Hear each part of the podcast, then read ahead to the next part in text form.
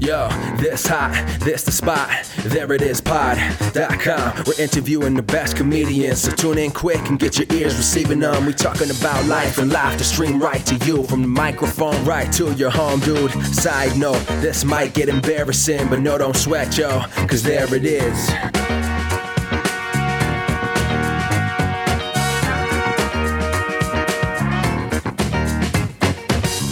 Welcome to the There It Is podcast, a comedy podcast to help you find your inspiration. I'm your host, Jason Farr. Let's do this. And what a great episode to check out to find your inspiration. We have author, storyteller, and owner of QED, Kambri Crews, a very inspirational person. And we have a great chat. I've been excited to share it with you ever since she said yes, before we even did the interview. Real quick, I do want to mention that the New York Musical Improv Festival is going on right now virtually. You can check it out on twitch.tv slash the magnet theater. And it'll be great. I think some previous guests are involved, so check it out. And now let's check out today's interview. A really great chat. And let's just get right to it. We talk about we talk about all the things, so let's just get right to it. Here's my chat with Kambri Crews. I had been to QED several times. I knew who you were. We'd interacted with you a little bit, but we hadn't officially met. We thought you were really cool and great and then I see you post something on on Twitter about how you're almost turning. you you know, in a couple years you'll be 50, and uh, you have braces, and you are learning to watercolor and learning to ice skate. And I thought she's a full on badass. She's just as cool as we thought, if not more. And I, yeah, it's I like think that's great. Thank you. Yeah, you know, I, I feel like um, I, I don't know if you know that I wrote a memoir. I uh, do. Yeah, and, and oh. like you, and since I knew all these professional things that you had done, and well, in the memoir, I have. It, I talk about what like the the kind of discovering what the fountain of youth was when I was in my mid 20s, early early to mid 20s. I got divorced. I got married at 17, which is all part of the memoir, but mm-hmm. um and in the way that a young 20 something is, I was a little purple with my prose, you know, just flourishing words and and silliness, but but mm-hmm. the heart of my message is very true, which about what the fountain of youth is, and that is that as long as there is, are books to be read, mountains to be scaled, countries to visit, uh, songs that I haven't heard, as long as there's still stuff out there that I need to learn, then I'm still young. That's mm. the fountain of youth right there is to always be learning and the the interest in learning that expands your horizons and and it makes you excited about getting up every day. Yeah. And um yeah, with the grueling, grueling workload that QED, my theater, gives me, um, uh, it gives me like it's a gift. not a gift uh, that saddles me with this anchor around my neck that is QED. This lovely little performance space is a tremendous amount of work and the last few years of of owning it has uh, prevented me from learning and and being excited about learning new things, which is something that I've I've just always wanted and always been about. And mm-hmm. so to kind of rediscover uh, the the newness of something, and t- turns out I'm actually really good at watercoloring. I had no idea. it's not for me. I, my dad said he's no good at it, but he's really good at drawing. And my mother and brother both are very good at drawing with uh, charcoal and pencil, pen, uh, which I'm I don't feel I'm that great at. But um, turns out, yeah, I can watercolor. Ice skating uh, is a little bit more work, a little bit more training your body. But I also felt like, oh, I like this, and it's meditative. It's it's time on the ice where I can't think of anything else. I cannot daydream about work and my to-do list or the things that are bothering me because I, I don't want to fall and hurt myself.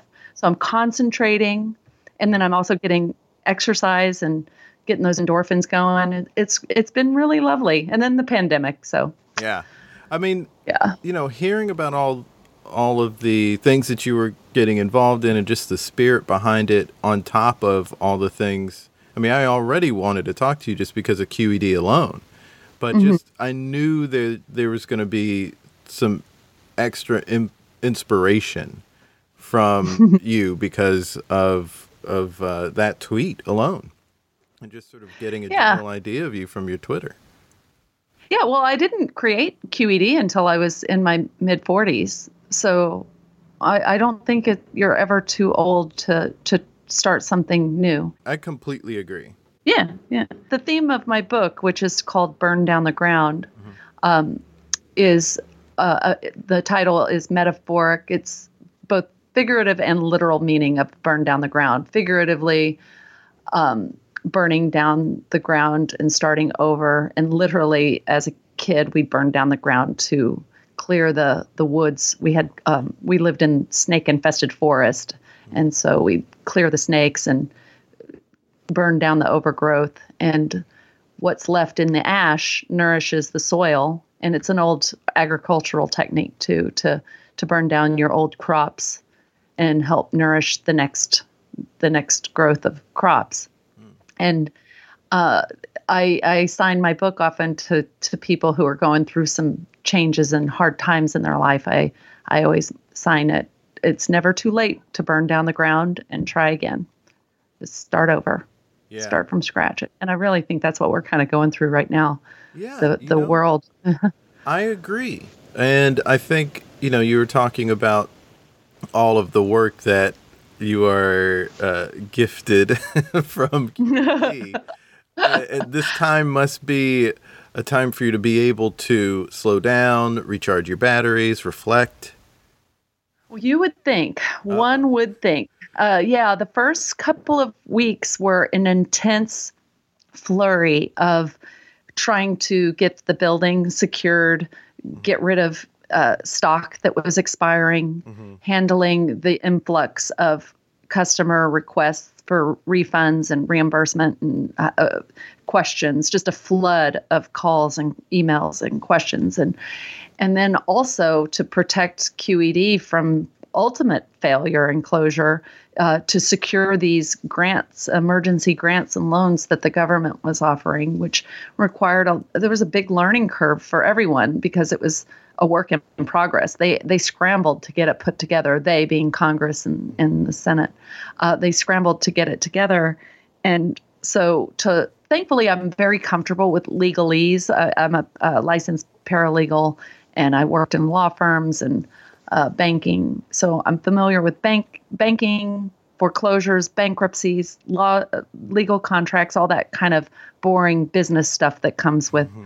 uh, theater and so thankfully I was able to kind of muddle through it on my own without uh, having to hire and spend hire experts and spend more money. But it was uh, hours and hours on Zoom calls and webinars and lobbying uh, Chuck Schumer and um, who's our senate one of our senators and the local admin uh, administration, like uh, the local city councilman and our congresswoman is uh, Alexandria Ocasio Cortez. Mm-hmm. So uh, lobbying her and um, our state senator Mike Mike Gianaris on all sorts of topics like in forcing these insurance companies to pay out on the insurance claims for business interruption, which they're all denying, uh, rent cancellation, just all this work, work, work, work, and then of course everybody giving me these helpful, helpful emails and, and texts like, Have you thought about applying for a loan?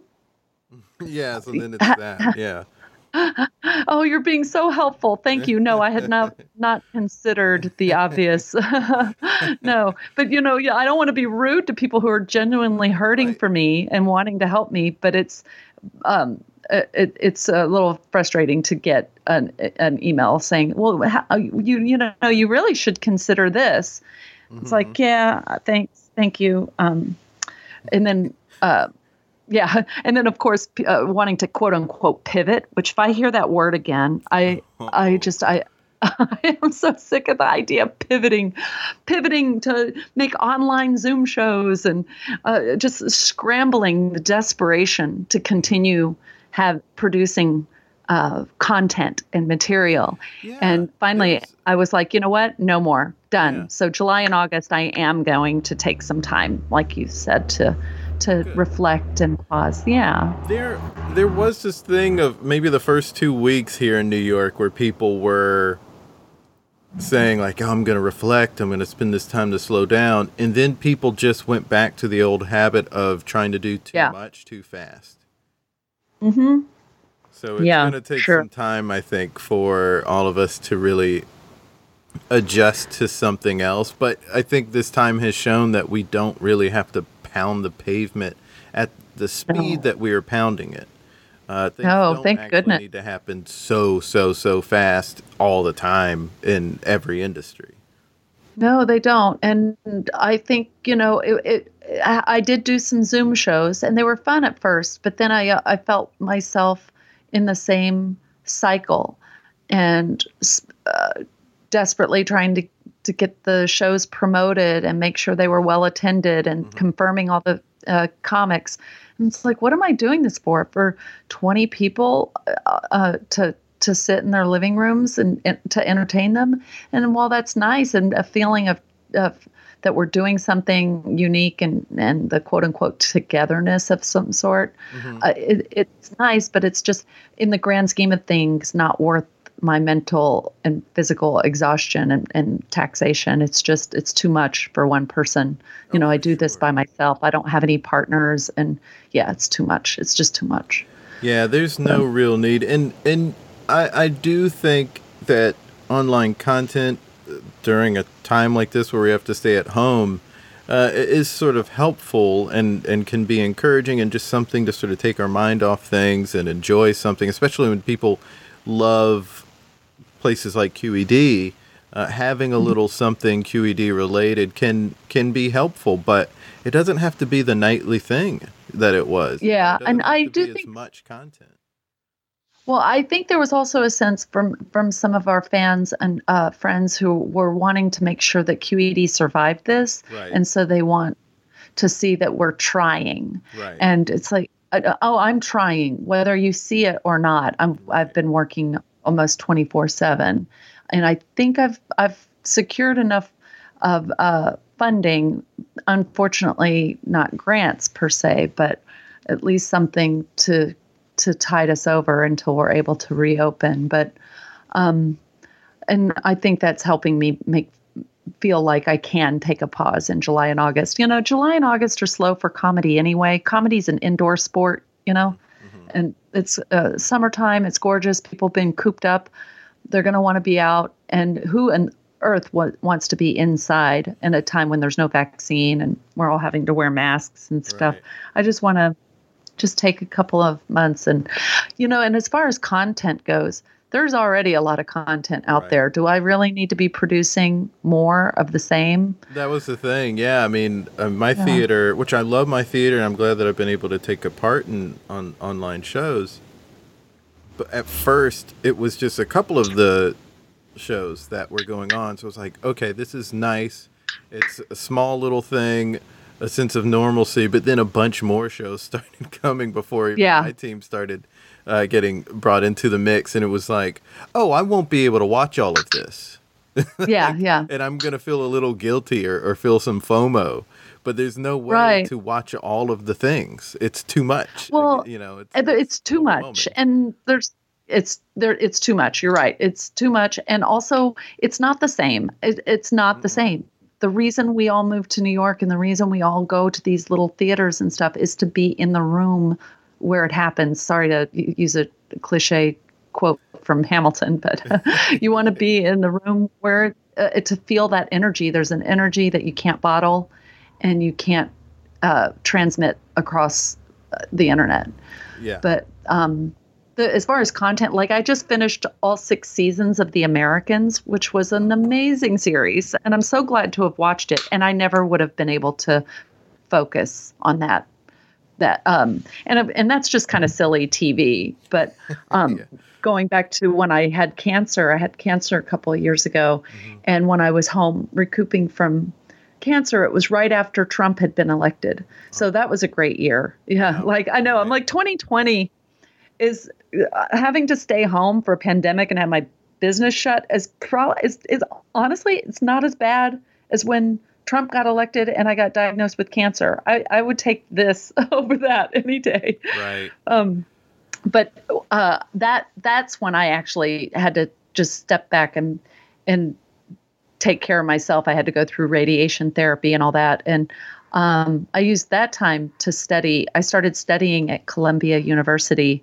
Uh, talk about never stop learning. Yeah. Uh, I went. I started taking classes with Professor Eric Foner, who's a Pulitzer Prize winner, uh, historian, who is an expert on the Civil War and Reconstruction, with a focus mostly on Reconstruction, which uh, is an under. It's it's a not a very uh, often covered topic in schools.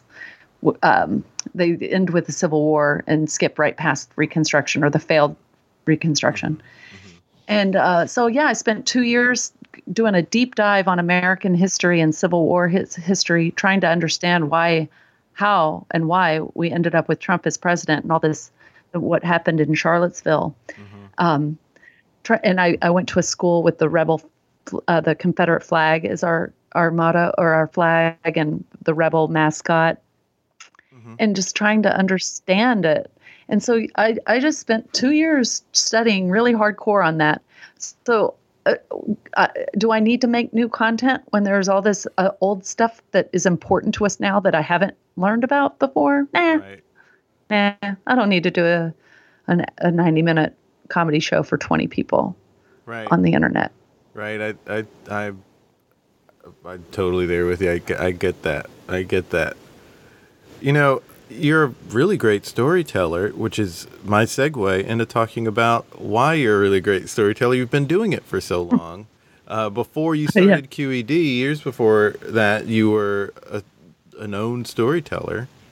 Uh, from yeah. got a lot of accolades for that.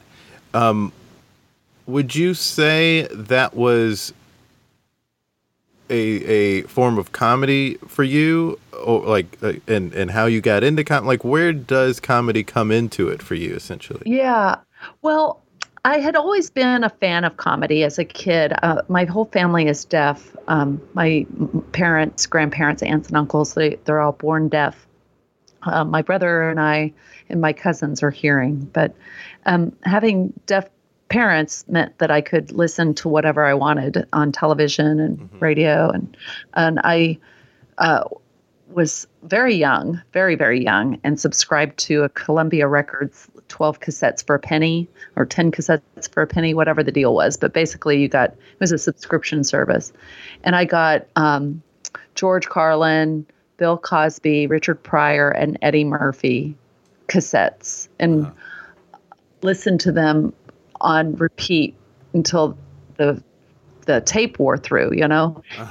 and my parents didn't know what I was listening to. It was totally inappropriate for a kid at my age, but um, as a child of deaf adults, much more mature than other kids my age, just because I was interpreting for them and um, handling adult things like making my own plane reservations when I was. I flew by myself on an airplane when I was five. No, no uh, wow. chaperone or anything. Called, wow. made a phone call, reserved a ticket. Yeah, and flew across the state to from Texas to Oklahoma. Visited my deaf grandparents and came back. I, it's it's crazy to me that I was able to do that at you know, five. I took a trip, a plane trip in eighth grade once, mm-hmm. uh, and, and, alone. And when I was an adult and hadn't flown uh, for many years, I thought back to that and thought, like, how the hell did I do that?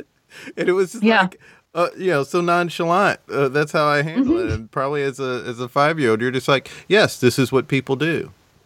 Yeah, I had my little Barbie case uh, that was like a little travel carry on case uh, that um, I've got a picture of me with holding it in the airport before mm-hmm. I took off. um, but yeah, uh, so uh, I just basically was very much into comedy at a very young age. And I don't know why. I truly don't know, other than just television and pop culture. But why did I order those cassettes? I really don't know because I had a choice, you know, of what uh, um, boxes I checked off on the order form. but for some reason, I was into comedy, and I um, I could still to this day recite you Eddie Murphy Delirious and Eddie Murphy Raw.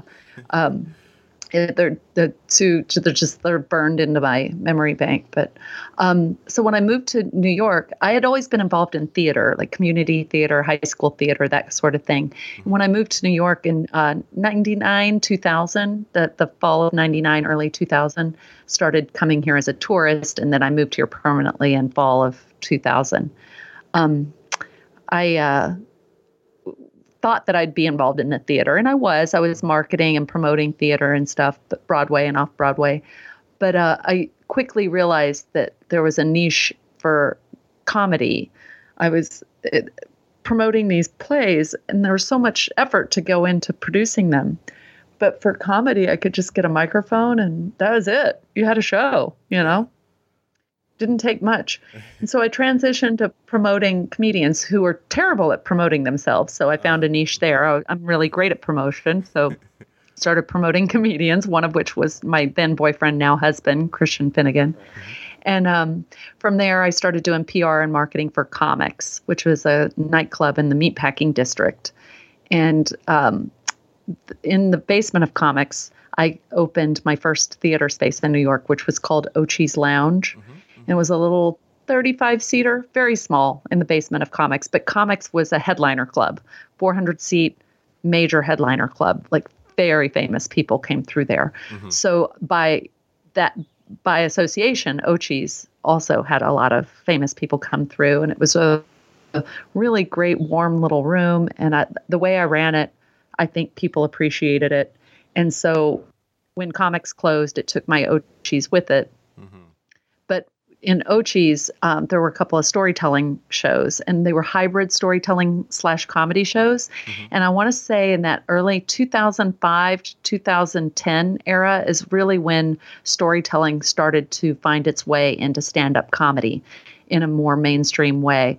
People, because stand up comedy, people, of course, always do tell stories or jokes about their own lives, some comedians more than others. My husband uh, a lot of his material is about our marriage, our our dogs, travel, our family, that kind of stuff, just everyday life.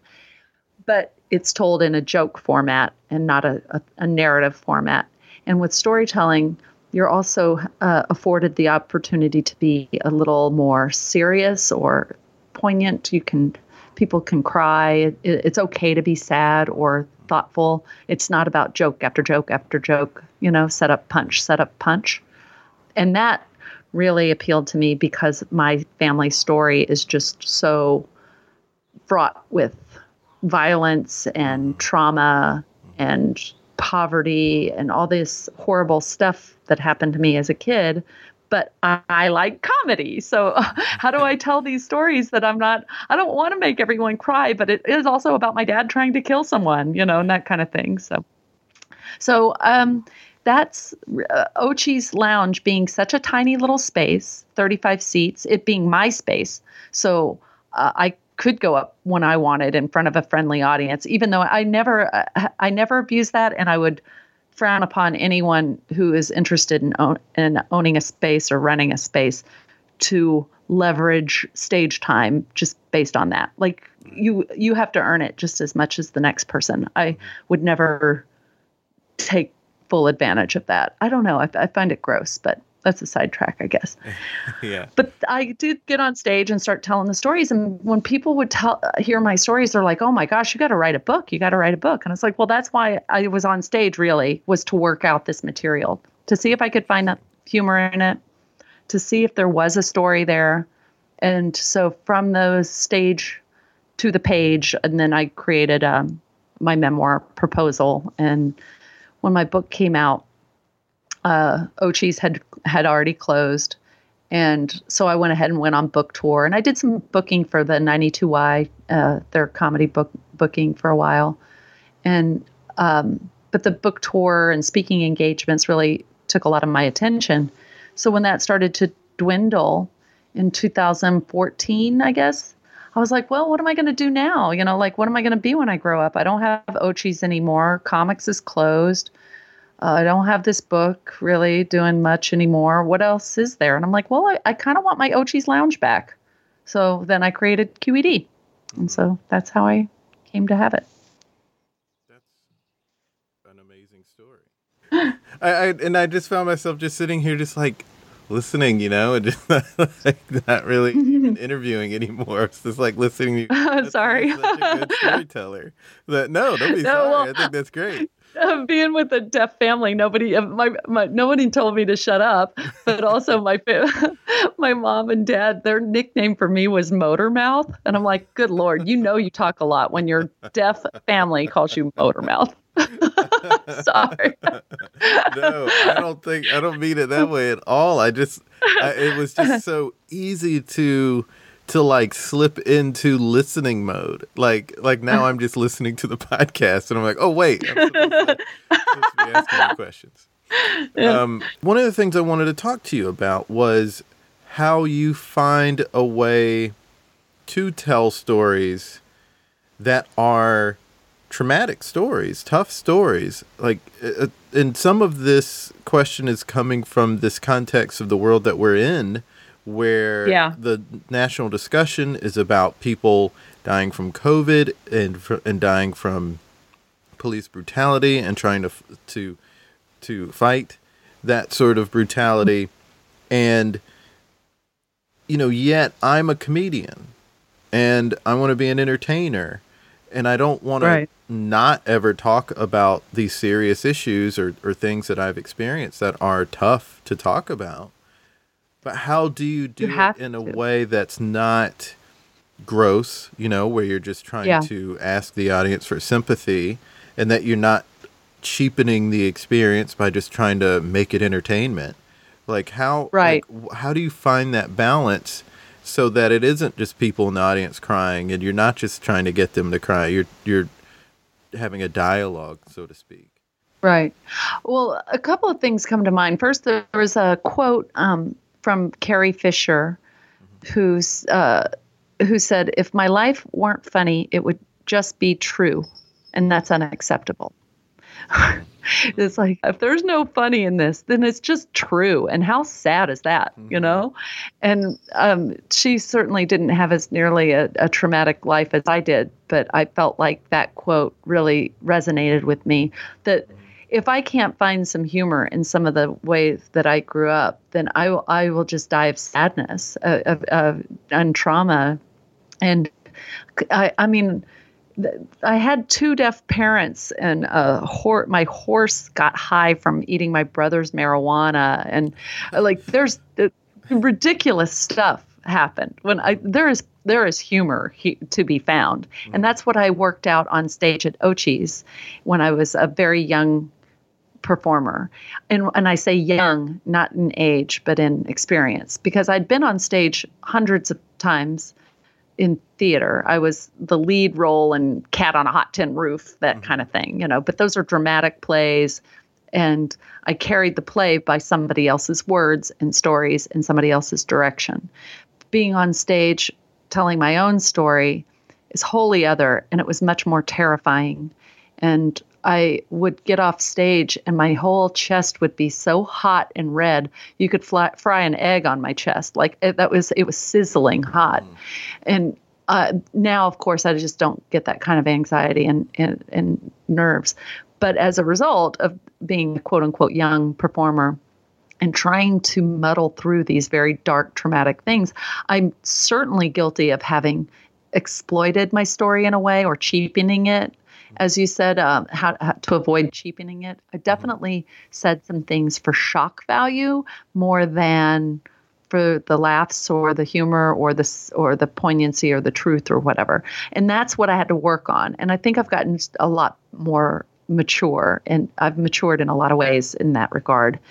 Um, and then the, also the world has changed. I mean, when I was telling these stories in, in the mid 2000s in the meatpacking district, it's a height of sex in the city. It's the height of this. The meatpacking district was like the hottest neighborhood. So it was just frivolous, a lot more frivolous, I mm-hmm. think. Mm-hmm. And now, of course, there. I don't feel like there's a lot of room for frivolity mm. with uh, the world burning around us. Yeah. Um, but there has to be some humor there. Otherwise, we're just all again going to just die of sadness. And there've got to be moments of levity, and they are there.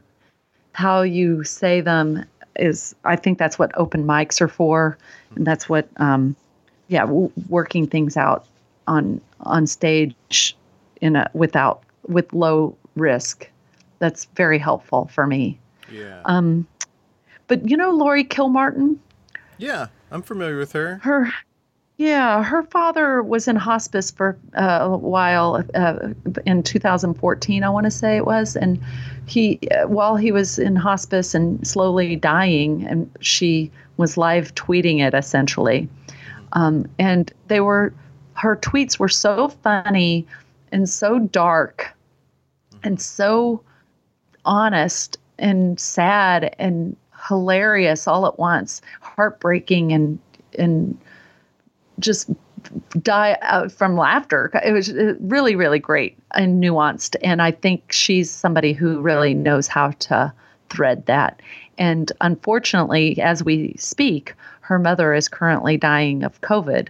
And it uh, was a very sudden onset, and uh, it's all happening so fast that, and so she quite literally is live tweeting it on her experience but um, she's definitely somebody I look to in in being able to find the humor in life's most dark moments, in darkest moments.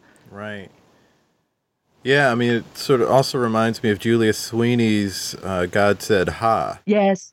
Yeah, you know what? I watched that when I was thinking of turning my stories into a one-person show, mm-hmm. and or in memoir. Yeah, I, that was one of the my uh, what do you call it? Your when your your studies, uh, case studies. oh yes, yes. Yeah. You know, it's a good point that you make about you know, like sort of cheapening something to get the laugh, you know, because there is that temptation when you know mm-hmm. that you can say something. I, I think that's the thing I've been met with when I've shared stories like recently.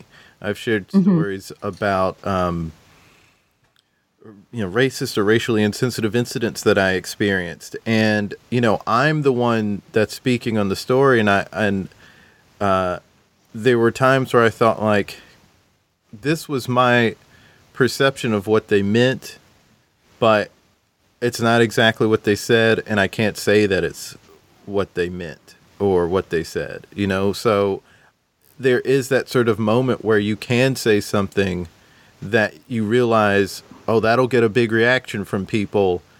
Is that really fair to do to the other side of this story? And, right, and, right. And, and yeah. that's, you know, it, that balance seems to be there, you know, that balancing act of, well, just the facts then, you know, like all I could say is what the experience was like for me and how right. I took it personally this comes up a lot with the when talking about rape jokes. Like, can you make jokes about rape? And people have proven that you can. It depends on who is saying it and what the purpose is, right? And right. how it's framed. Right. There's exactly. a joke.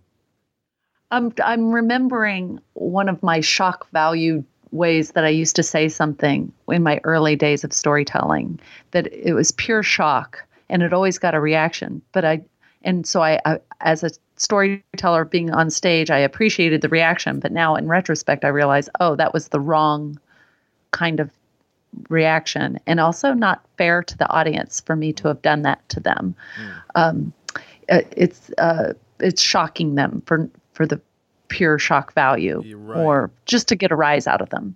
Um, right. uh, basically, my dad he he um, he tried to kill a woman, mm-hmm. and he being deaf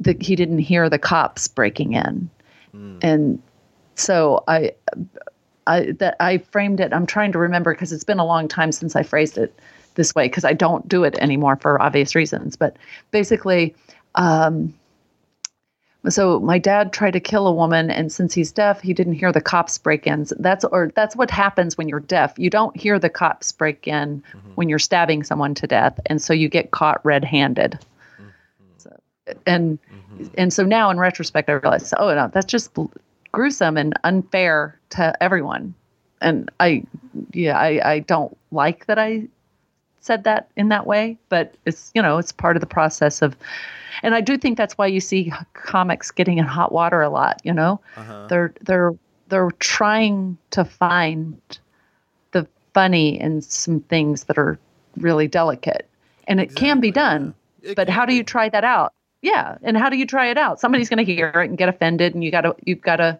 figure it out. And that's what that's why having quote unquote safe spaces mm-hmm. um, to perform at a, a, place like QED, a place like Ochi's used to be, where you feel safe trying something out on the audience where you're not going to get burned for it. Right. But you might find out that the joke doesn't work and, oh, I should never say that again. But mm-hmm. you need to mm-hmm. have a place to try it. Yeah.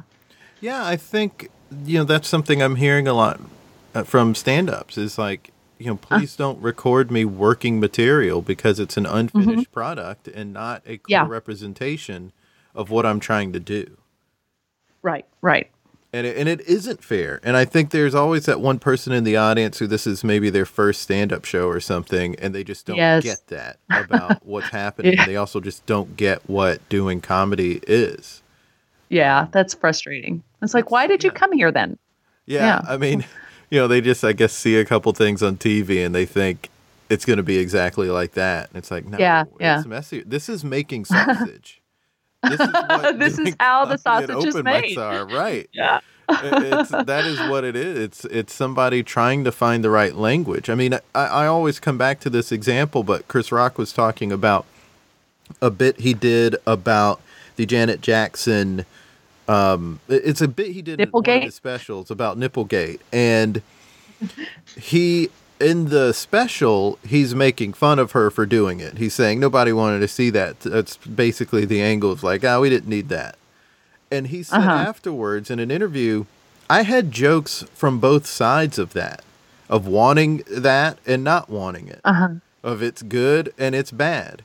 It's just the uh-huh. jokes that did the best were the ones that ended up in the special, which were the ones that yeah. were saying she shouldn't have done it. And that's what comedy is to me. It's people trying to find a way to make a joke that's going to get people to laugh about mm-hmm. a topic.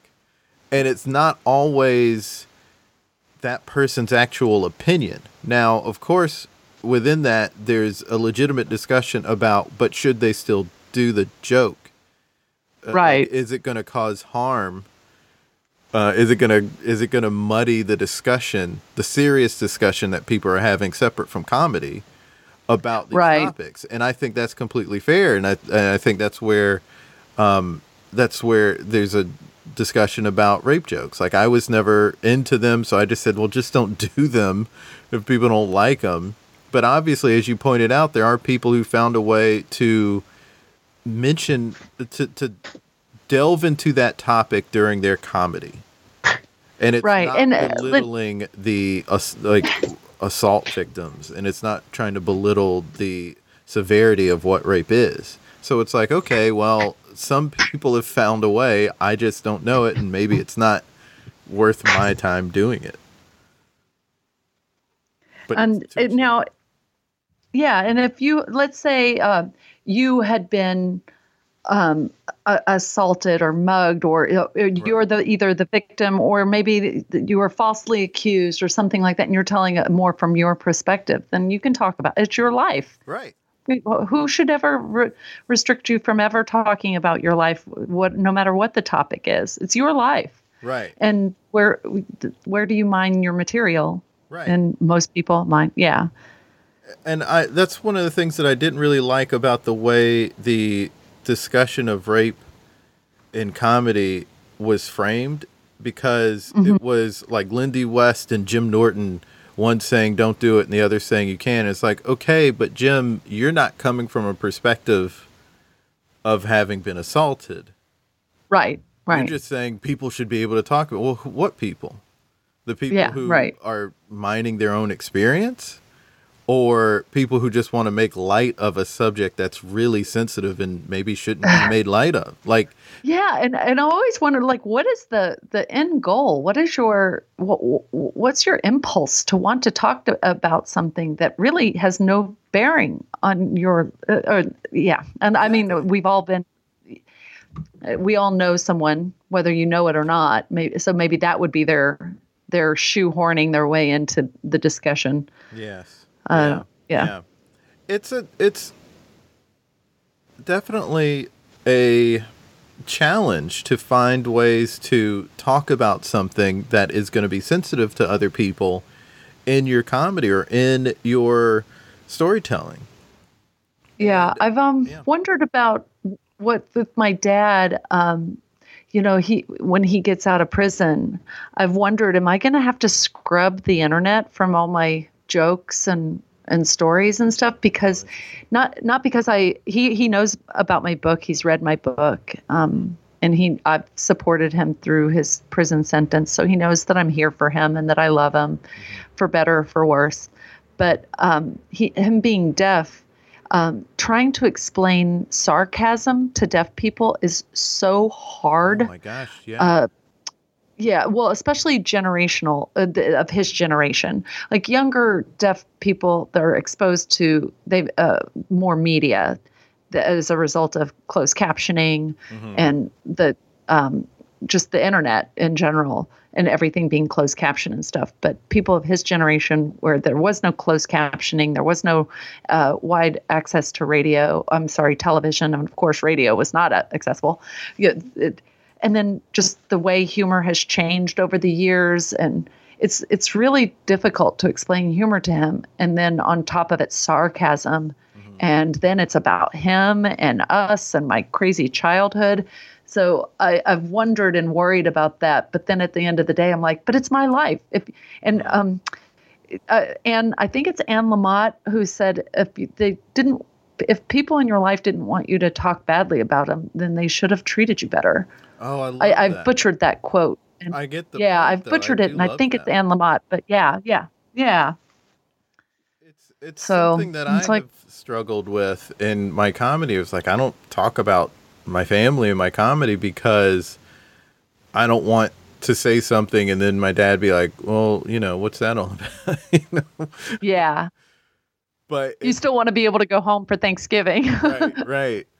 And it could be the slightest thing, and it could be still like a problem. You know, Yeah. I can't imagine talking about being able to talk about what you've talked about. What are some of the hurdles you felt like you had to overcome, if any, to to find the courage to talk about your experience? Is it really just that, like, well, this was my experience, and and you just stayed on that laurel, or or was it? Um, no, I, I tiptoed into it because I I want I love and respect my mom and um, and my dad. Uh, in spite of all his flaws, uh, I have a, a lot of respect and empathy for him and their childhoods of being deaf in rural Oklahoma, being raised in a deaf school, which was um, like boarding school, where they lived off away from home their whole lives. Not my mom; she went when she was later, but her her younger sister went when she was a child, like four four and a half years old, being left to live in dorms, like an orphanage, and um, not having access to language, and just the struggle, uh, what their childhood must have been like, and uh, so I, I wanted to be sensitive to to what a uh, difficult life they've had. And yes, they made my life difficult in different ways, but you know, life is has been hard for all of us, and Right. how to how to talk about it and be respectful to them. So I definitely tiptoed into it. Partly, first of all, by doing live storytelling. So, like you said earlier about not recording my set. Hey, I'm I'm here working on this. Please don't put this on the internet. Um, and then when I did start to kind of put it out there, quote unquote, out there into the world, I started a blog that was all about uh, letters and stories about my jailed deaf dad, is how I titled it. And um, it was just little little tidbits about my childhood like like my horse getting high that I mentioned earlier and then some more darker stuff.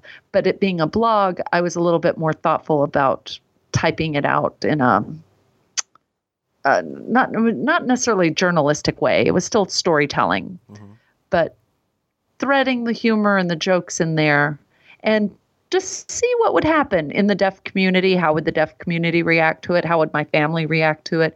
And then I just started getting a little bolder and bolder. So it was baby steps. I definitely tiptoed into the, the deep end. A lot of people are afraid to write memoir for that very reason, though. Oh yeah, even along the lines of what I was talking about of uh, you know I'm the one sharing here, and and there's this other person isn't getting their say into the discussion. You know, they don't get to defend themselves. Right.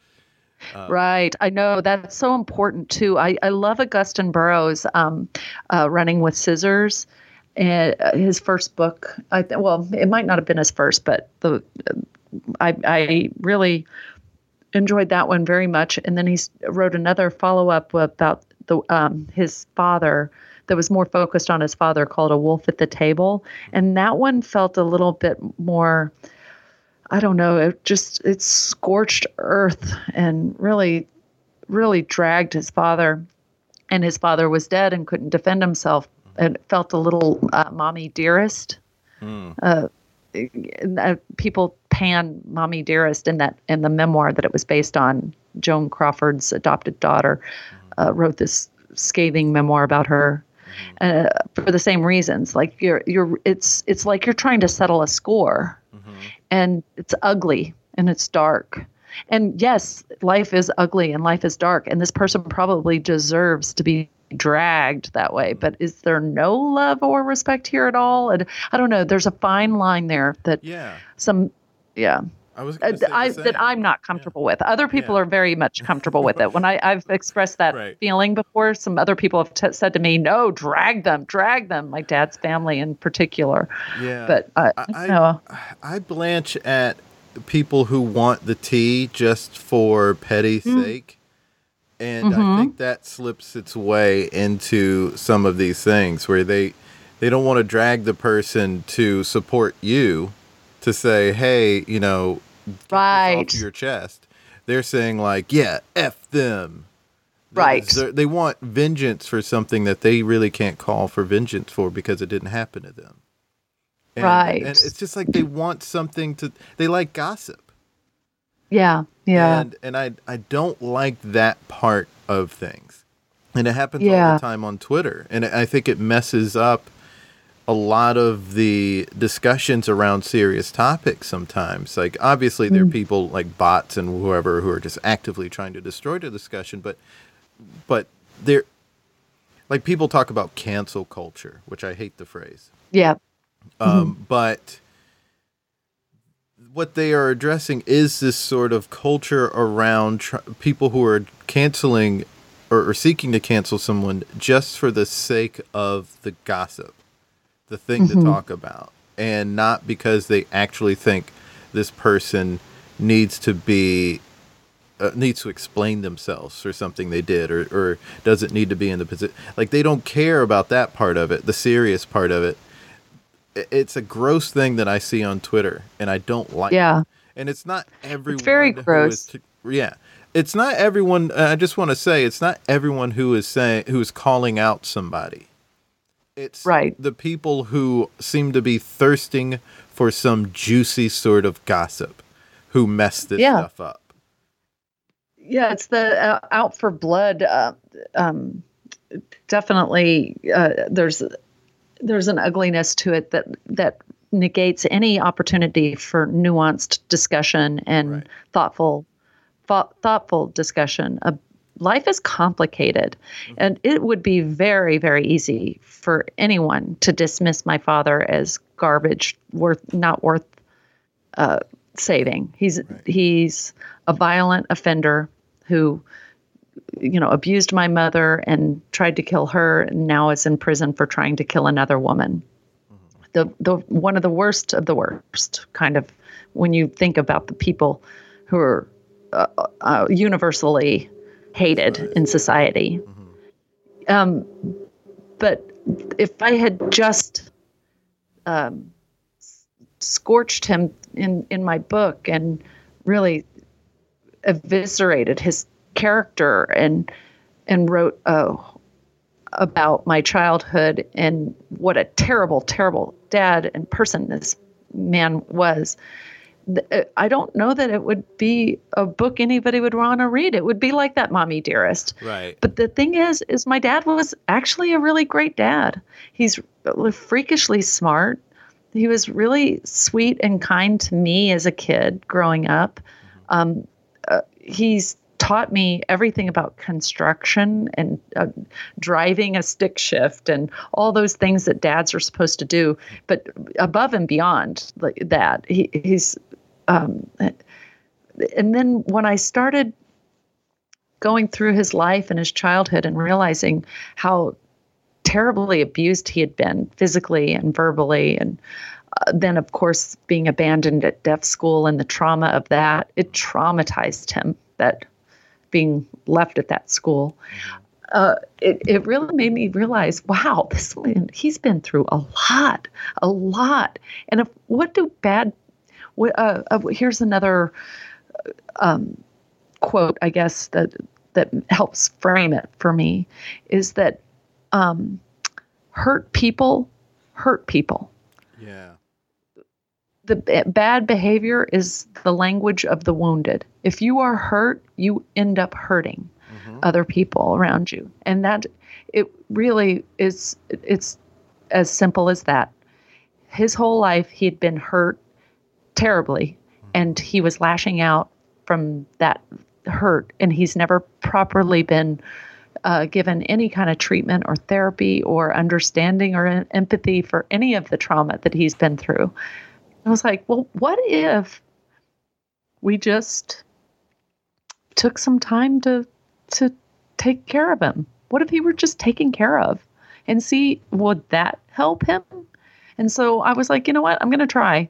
So the whole time he's not the whole time. It took me a few years of him being in prison to kind of realize and reckon with that. Mm-hmm. That I was like, okay, I'm going to be his best pen pal, his biggest advocate, and make sure and I've been honest with him that I don't believe his his stories about how this woman ended up in the hospital that he was trying he wasn't trying to kill her. She was trying to kill herself herself and he was trying to stop her, which is just horseshit, you know. Mm-hmm. And it's um I think it's just too hard for him to grapple with the idea that he actually did this to a person.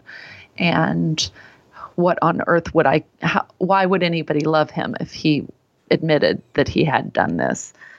So it, it's hard for him to reconcile with it. But I've I've gotten around to where we've talked about it openly, and he's admitted his faults and and he knows that I still love him. And it's he's cried and cried and cried over it. So I think that's good. Yeah, I think it's really inspiring. I, I mean, I don't want to overuse the, the phrase here, but to the amount of searching within yourself to find love for him is is profound. And yeah. I think sharing that story, which I appreciate you sharing again here, um, I think sharing that story is very educational for a lot of people because there are a lot of people who do want to be black and white about things. And I, I, I wouldn't be surprised if you have faced criticism for publicly saying you love them. Um, surprisingly not. Uh, I do feel like what people have said, maybe this isn't a criticism, but uh, it's a, I don't think I could ever do that. Mm. That is what I hear from some people. Not everyone, but um, you know, I used to be pro death penalty. I, I was raised in Texas, you know, mm-hmm. justice. I want justice. Mm-hmm. You don't do the do the time. Don't do the crime if you can't do the time. Mm-hmm. No empathy, and um, it's taken me a long time to realize um, I've I've come to my own reckoning, I guess, of of just how I was raised and a little bit of uh, or maybe not even a little, a lot of brainwashing that Texas did to me. Mm. I'm I'm sad for for the young people who are growing up there who are not getting a more proper education, I guess, on uh, on some of the ways of the world, and not to not to poo poo the whole state. Obviously, there Right. there's. Uh, I I grew up there. My parents grew up there. but- state, lots of different things Yeah. going on. Yeah. yeah, but uh, the, in the education system, that never, you know, uh, and in the way that the political leaders ta- uh, are when it comes to crime and justice and, and guns and uh, even our our quote unquote Southern heritage and stuff. Uh, yeah, it's all it's all been very frustrating to to come to a reckoning of that. And how, you know, how do you? I, I think one of the things that I marvel at is having is that you have gone through these things, and you still have the big heart that you have, uh, a heart as big as Texas, and you are, it, you know, you're engaging this world with trying to be inspired. I mean, uh, and trying trying to be uh, trying to find that joy in the world and learn more and that the fountain of youth that you were talking about. I mean that. What what sort of advice do you have for anybody who's trying to seek that too? Well, I do think that there is a big wide world out there that, that's worth uh, learning about for sure. And um, I didn't I didn't know that I really actually was a huge history buff until I started studying uh, during my cancer treatments. I, I had no idea how much I loved history. And like uh, it turns out, I really love history. And it's because I had a bad history teacher who sh- he showed us Holocaust films and took naps. He was a coach. He was a football coach. Yeah. That was my history teacher. Yeah, he didn't teach us anything about history. Um, That's everyone's So, experience, it sounds like. yeah, I know.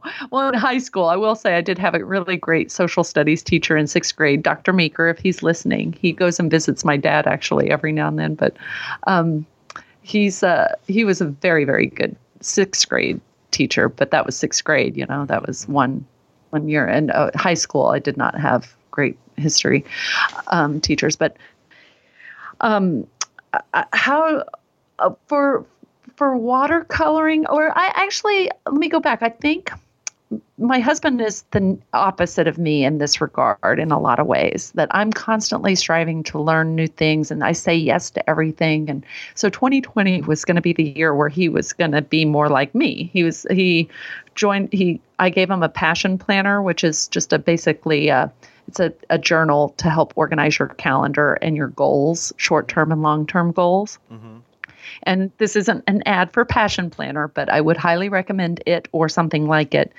I supported Passion Planner in their early Kickstarter days, and now they're like a multi-million dollar business. They're they're just really great, well formatted journals that help organize your goals. Okay. And so I gave him one of those, and uh, and he vowed to use it in the way that it's supposed to be used. And um, in 2020 was going to be the year, and so he started being. I, I don't want to put it like that he was being more like me, but that's kind of like what he was doing. He was just being, trying to be more like me, where he was saying yes to things and he was setting forth some goals and trying new things. And because he was seeing me learning to ice skate and watercolor and all that, so I signed him up for a choir and so he started going to a choir. Wow. He started setting forth all these uh, m- goals for his personal life and for his work life, and and he was seeing results. And then, of course, bam, bam, wah, Right. wah.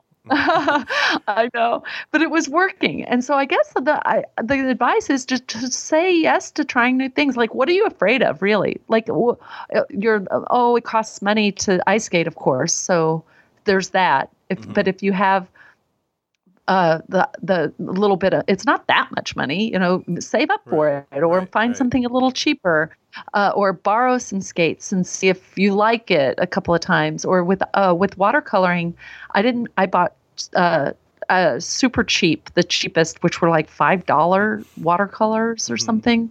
Uh, uh, so it's not a big investment. And I started taking lessons on YouTube, just looking at YouTube tutorials and uh, learning how artists use outlines versus free free sketching or uh, or free painting without an outline. And I, I started out small and I was like, yeah, I actually am really good at this. But um, uh, saying yes to stuff. I Mhm. I don't know. I don't Yeah, know. I like that. What Saying yes to things because I mean now I, I I was never good at roller skating or ice skating, um, so I've just continued to not try them. Uh, yeah.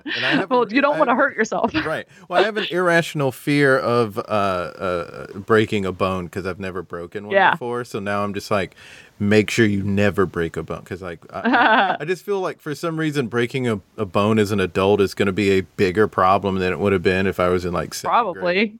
Yeah, Um, the healing process. Yeah. Uh, yeah, so I'm just like, no, no, no, nothing that can potentially lead. Well, I did lead- also- do that. Lead to that. Uh, I started swimming, uh, and it turned out uh, I didn't really like it. Like I liked swimming actually a lot. I did, um, and I it was harder than I thought, and I got some exercise out of it. And it Yeah. was uh, I, I thought a low impact exercise, yeah. but I hated the whole having to shower afterwards and get my hair dried because Mm. you know with women and long hair and it was just too much uh, of a time commitment in that Yeah. regard. So tried but I wouldn't have known too. that. Yeah, and I had that. So it is way harder than you realize to like Yeah. exercise swimming because I went to do it, Yeah. and like the first time I was.